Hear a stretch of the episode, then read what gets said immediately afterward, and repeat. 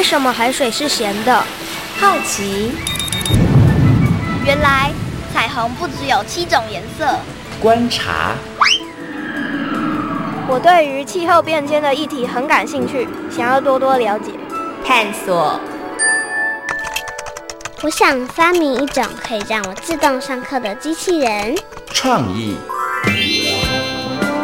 小发现，小发现，小发现，小发现，小发现，小发现，大科学。小猪姐姐制作主持。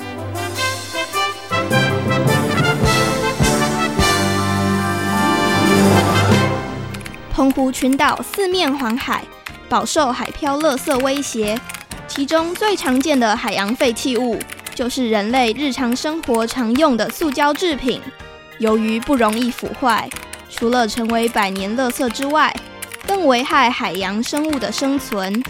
由于海洋已经在哭泣，澎湖海洋公民基金会展开一连串的净滩消灭塑胶活动，希望以实际行动来守护海洋。小发现，别错过。大科学过生活，欢迎收听今天的小发现大科学。我们是科学小侦探，我是小猪姐姐，我是顾云熙。很开心呢，又在国立教育广播电台的空中和所有的大朋友小朋友见面了。云熙，你喜欢去海边玩，对不对？很喜欢。嗯，那你在海边有没有看到很多的塑胶垃圾呢？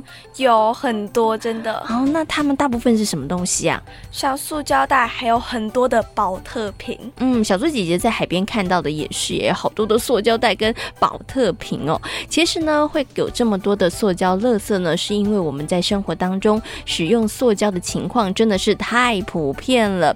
云溪，现在请你开始想想看哦，你在生活当中呢，常常会使用或是看到哪些塑胶制的用具或是用品呢？像是水壶啊、铅笔盒啊、书包啊。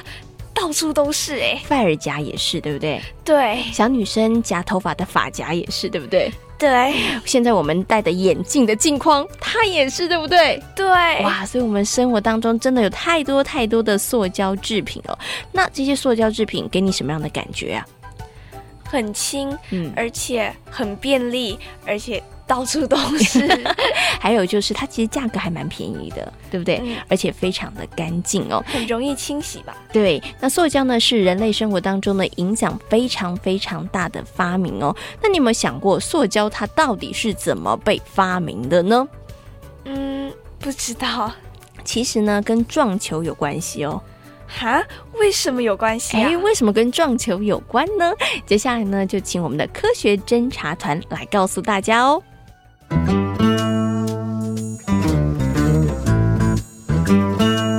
有问题我调查，追答案一级棒！科学侦查团。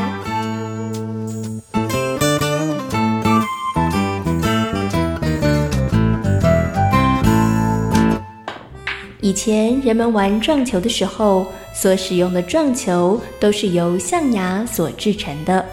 不少的大象也因此丧命。一八六三年，非洲的野象遭到了成群的宰杀。由于大象数量严重减少，象牙短缺，撞球的制作面临了相当大的困难。这真是太糟糕了！象牙怎么会短缺呢？现在讨论这个问题无济于事，我们得想个方法解决。如果没有撞球，客户怎么会上门？没错，可是该怎么办呢？不如我们就公开征求解决方法吧。哎，好主意哦！一家撞球用品制造商悬赏美金一万元，寻找象牙的替代品。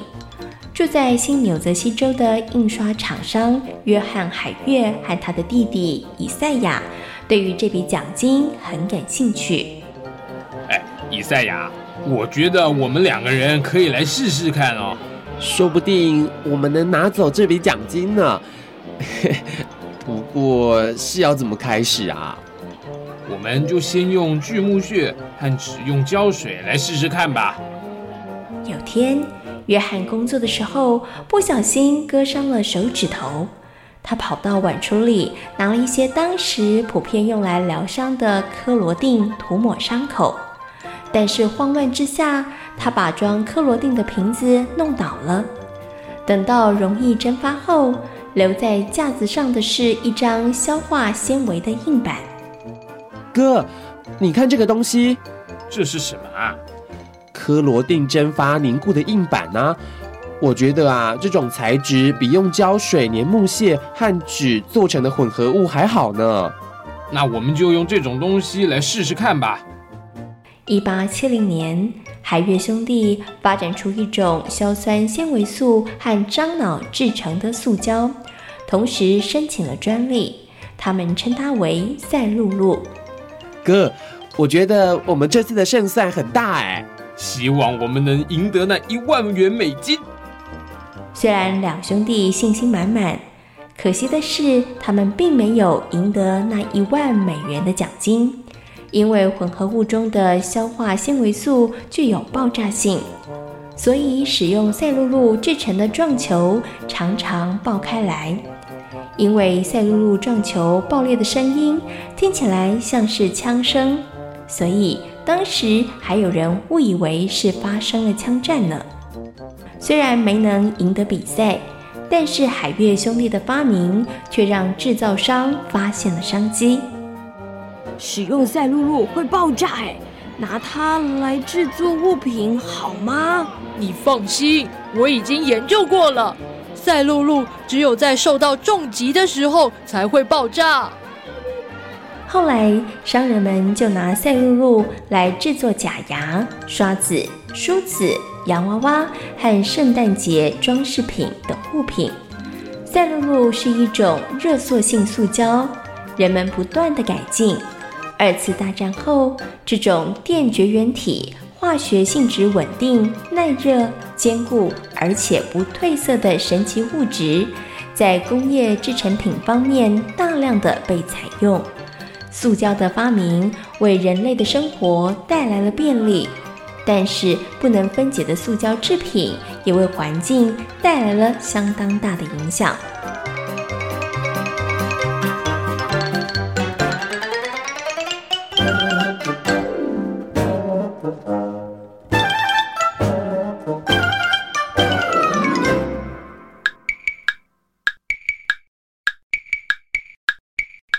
撞球危机引创意，塑胶发明好神奇，轻巧携带超便利，垃圾危机因它起呀，因它起。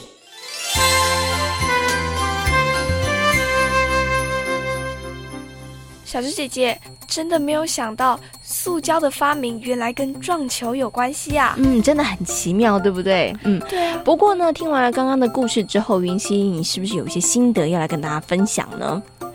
真的要发明东西，一定要有很大的观察力，而且要有实验家的精神，因为不可能一次就成功嘛。所以，我们应该抱持着感谢的心来对待这些我们身边的物品。嗯，真的，小猪姐姐觉得啊，小朋友，如果你觉得你的现在生活非常非常的便利的话，我们真的要感谢很多很多的科学家们，他们真的是一而再再而三，不怕失败，不怕挫折，然后呢，不停的努力研发实验，才。让我们现在可以拥有这么便利的一些生活用品哦。那刚刚云溪也讲得很好，就是呢，大家真的也可以从生活当中好好来观察哦。只要大家呢，呃，睁开你的眼睛，打开你的耳朵，仔细的观察，你会发现，嗯，其实呢，有很多的事物都可以成为我们的灵感哦。说不定下一个很棒的物品，就可以在你的观察当中，在你的实验过程里头，然后它就被创造出来喽。那么在今天小发现大科学的节目当中呢，要跟所有的大朋友、小朋友呢，来讨论塑胶哦。我们生活当中啊，真的随处都可以看得到塑胶制品。云溪，你有没有想过，如果现在的生活里头拿掉了塑胶这件事情，它会产生什么样的状况呢？做很多事情都会变得非常不方便。嗯，比如说你要买东西的时候，可能就没有袋子装，对不对？对啊，你可能要用手抱，对不对？对。然后呢，你要去户外教学的时候，你没有水壶，你没有塑胶水壶，只能带很重的钢瓶。那可能会觉得好辛苦，对不对？对啊。所以呢，我们现在生活里头，塑胶真的已经成为了不可或缺的一个部分哦。但是你知道吗？它其实也带来了非常多的问题哦。塑胶带来了哪些问题呢？会造成很多垃圾的问题，而且有些塑胶会释放出有毒物质哦。嗯，没错。你知道吗？全世界啊，大概有一亿五千万吨的海洋废弃物，那有其中七成呢，就是大家常常使用的一些塑胶制品，像是吸管啦、塑胶杯的外带杯啦，还有塑胶提袋哦。所以呢，这个塑胶垃圾的问题真的非常的严重。那像刚刚呢，云溪提到了，诶，塑胶还会释放有毒的物质哦。没错，几年前呢，大家其实啊，因为这个问题还非常非常的惊恐哦。不过，是所有的塑胶制品都会释放有毒物质吗？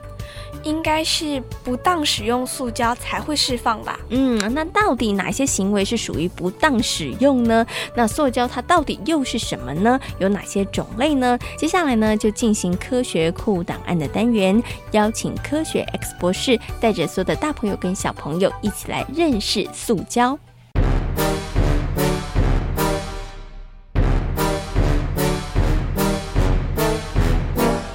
科学库档案。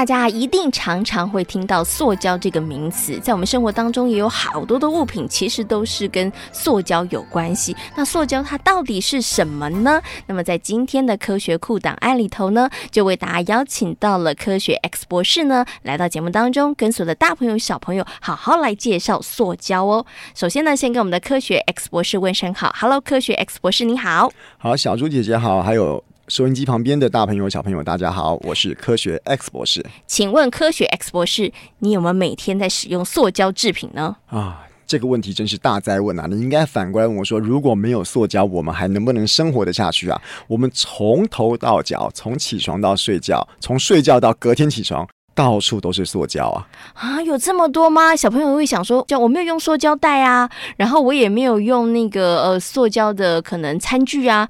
应该这样就很少了吧？我们生活当中到底有哪些东西跟塑胶有关呢？多啊！你今天一起床，你要刷牙，你的牙刷，就是，哎、嗯，对啊。然后你穿的拖鞋很可能也是塑胶，哎，没错。然后你妈妈可能会拿起手机来看一下，手机的壳可能也是塑胶，没错。哇，所以真的很多耶。我们的生活几乎已经没有办法跟塑胶脱离了，脱离了。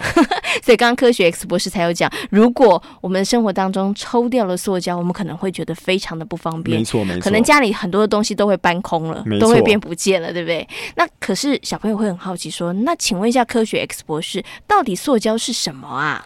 这个塑胶比较难回答啊。今天你观察一下我们身边的东西，你看到呃木头的筷子，你知道它是从树。过来的纸，我们今天如果有看过很多资讯的话，也知道纸是用树去做的，用木头去做的。那布。玻璃一些天然东西，你都可以很容易想象到它是怎么形成的，但是唯独塑胶比较难想象。那我这边只能简单跟大家讲说，塑胶的种类、塑胶的分类非常非常多种，它有很多不一样的化学制成的方式。可是它最原本最开始是从石油开始所做出来的，嗯，所以是从石油提炼出来，然后可能有不同的组合跟配方，然后就会做成了大家看到不同的塑胶制品。所以在我们生活当中呢，真的到处都可以看得到这些化学制品。塑胶哦，可是呢，刚刚科学 X 博士有讲了，我们生活当中大概真的没有办法脱离这个塑胶制品。但是刚刚又说了，塑胶它其实是化学制品，所以塑胶到底对我们的身体会不会造成伤害啊？哦，应该这样说哦，如果是我们照正常的使用情况的话，我们好好的使用塑胶。理论上应该是不会有伤害，但是我们常常有太多太多的不小心。我举个大家可能比较熟悉的例子，就是你拿没有办法耐高温的塑胶去装一个很烫很烫的水的时候，那当然有一些有毒物质可能就会从塑胶里面释出。那你再把它喝下去的话，可能就会对人体有害。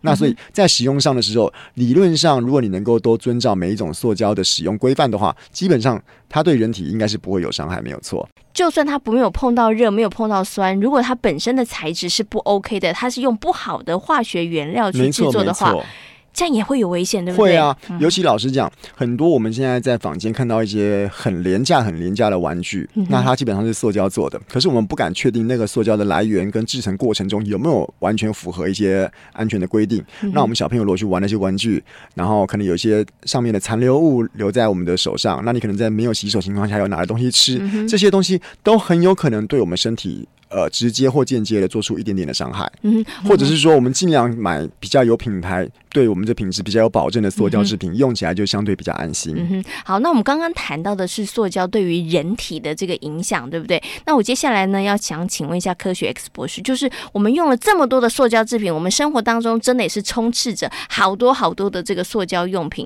那对于我们的环境，它会造成哪些影响呢？哦，会，这个可以从。呃，两个不同的方面来讲，第一个哈，我们现在当然是鼓励大家要垃圾要分类，垃圾要回收。但是呢，有些时候如果我们不小心，或者是说有东西实在是难以回收了，那呃，有些东西做的太小，比方讲说我们一个手机好了，手机上面有这么多这么多的元件，嗯，我们不太可能把每个东西通通分解开来，通通拆开来。所以回收的本来就是一个有限，我们能够做的不太可能完完全全百分百回收，所以。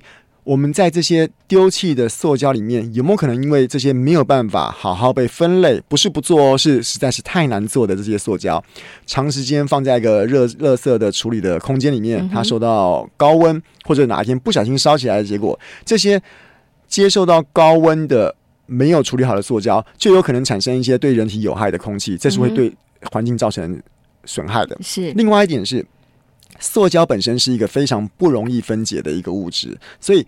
它就算我们把它分类，我们好好把它做好处理的工作了，它放在某些地方，它是永远永远不会烂掉。这些不会烂掉的东西，它就永远保持在这边。嗯。那同学觉得，那不会烂掉有什么关系呢？我举个例子来说，呃，曾经有一段时间里面，我们今天呃大人的洗面皂里面会加入很小颗、很小颗、非常小颗的柔珠。呃、柔珠。嗯。洗脸的时候呢，这些柔珠可以帮助你把毛细孔里面的脏污带出来。洗脸的时候也会觉得像按摩一样，觉得很舒服。嗯可是不要忘记哦，它是很小颗、很小颗的塑胶，它一旦流到排水孔，一旦流到污水处理厂，它可能没有办法被过滤掉，因为它太小了。小到后来，它最后所有的污水最后一关都流到大海之后呢，这些小塑胶就被小鱼吃下去。哇！小鱼再被。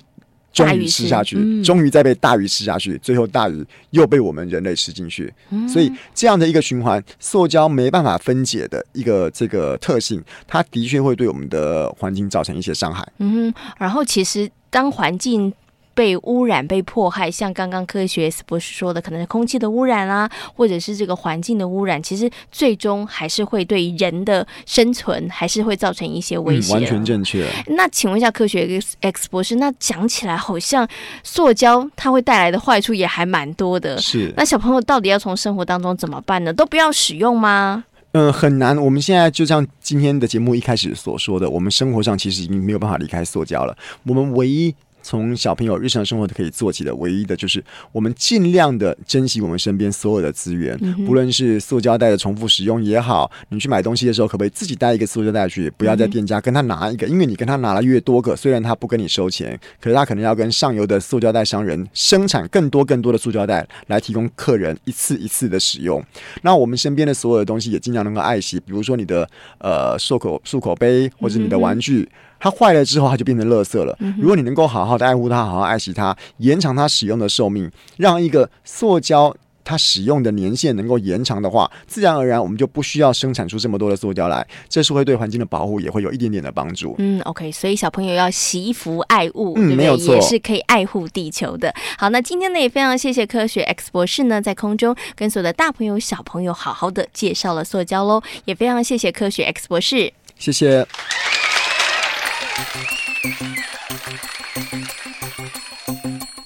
我们生活当中使用的很多的物品或者是容器呢，都是塑胶制成的。那你知道这些塑胶材质呢，它其实分成了一些种类，总共分成了几种呢？七种。嗯，那我们如何知道它是哪一种呢？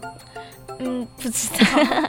其实啊，在这些容器的底部呢，都有数字，就是一号到七号，那分别呢就代表了不同的塑胶材质哦。那么在回收作业的时候呢，也方便这个处理的人员，他可以分辨材质的差异哦。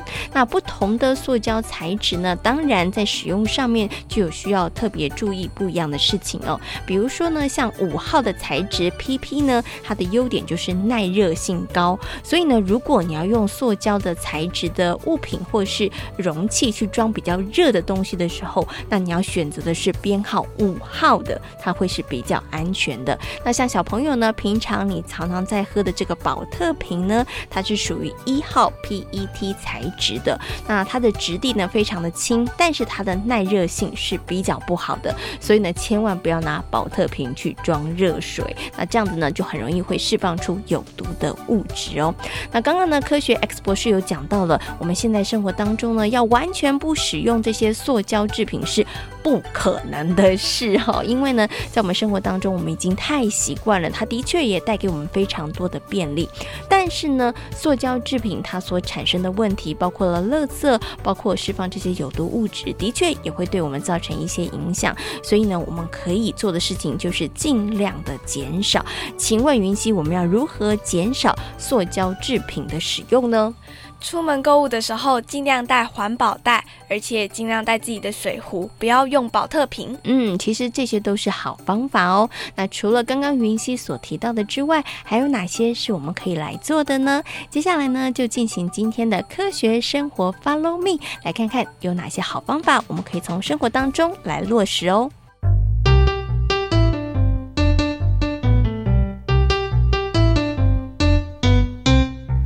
生活，Follow me。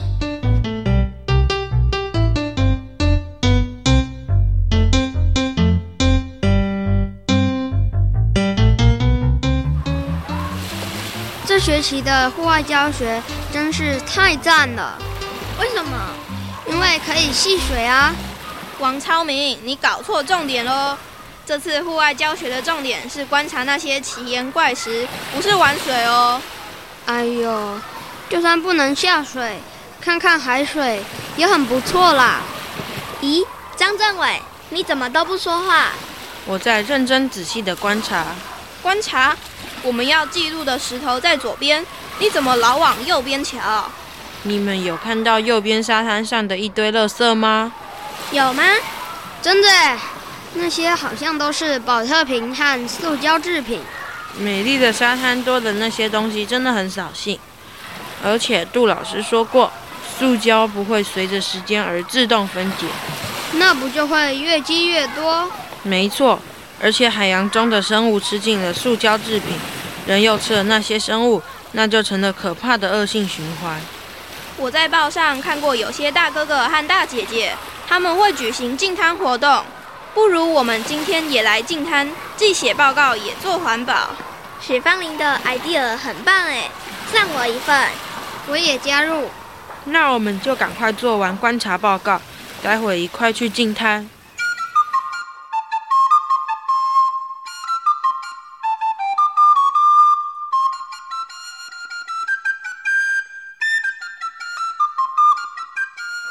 嗯，这么做也不是个好方法。张政委，你又在碎碎念什么？刚刚陈美美问张政委，周末要不要去净滩？他就开始喃喃自语了。张政委，你到底要不要去啦？我会去，不过我正在思考一个很重要的问题。什么问题？就算我们每周都去海边进滩捡那些塑胶制品，但其他人还是拼命的丢，那真的能产生什么效果吗？丢的速度应该比捡的速度快吧？那就对了。所以，我们应该想想其他的方法，然后多管齐下，我们居住的地方才不会成为塑胶岛。我知道，最好的方法就是全面禁止，不要使用塑胶。这不太可能吧？没有了塑胶，我们的生活很不方便哎。我也觉得这个办法不可行。球、杯子、车子轮胎、书包。太多东西都跟塑胶有关，只要一想到不能打球，我就受不了了。不能不用塑胶，但塑胶又不能分解，总有一天我们会被塑胶淹没的。张政委，你想出什么好方法了吗？嗯，有了。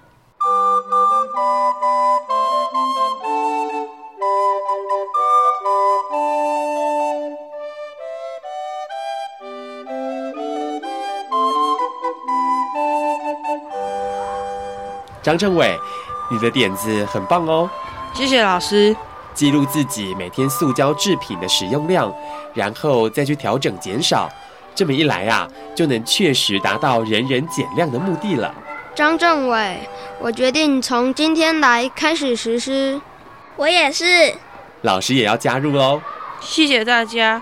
其实我自己实验之后发现，想减少塑胶制品的使用，并没有这么困难。真的吗？嗯，像塑胶制的水壶，只要好好爱惜，就不需要添购新的，也不会增加塑胶制品的使用。对耶，如果陈美美少买几个塑胶法式，也能减少一些塑胶消耗。许芳玲买东西的时候自备环保购物袋，那么就不需要那么多塑胶袋了。看来呀、你们应该都已经知道该怎么从生活当中减少塑胶制品的使用了。老师也要一起加油努力，大家就努力推广张政委想出来的点子，让更多人能够一起参与，共同为维护我们的环境而努力。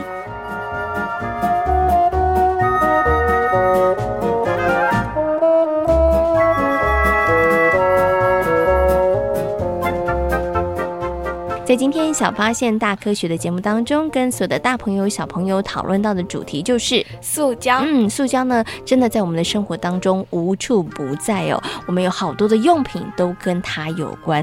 云溪，我们可不可能把塑胶从我们的生活当中抽离，完全不要使用它？已经不可能了，来不及了，因为它真的带给我们非常非常多的便利哈。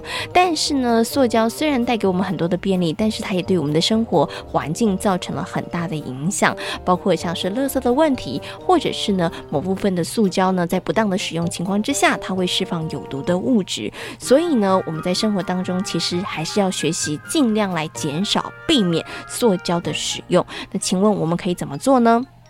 出门尽量带环保袋，带自己的水壶，还有用环保餐具。嗯，这些都是好方法。但是科学 X 博士还是有提醒大家，我们要从源头做起，请大家呢要好好的爱惜你现在所使用的物品哦。只要大家能够延长他们的寿命，我们自然就能够减少塑胶的使用哦。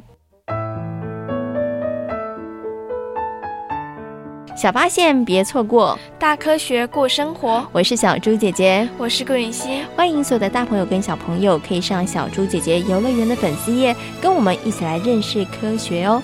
感谢大朋友小朋友今天的收听，我们下回同一时间空中再会，拜拜。拜拜。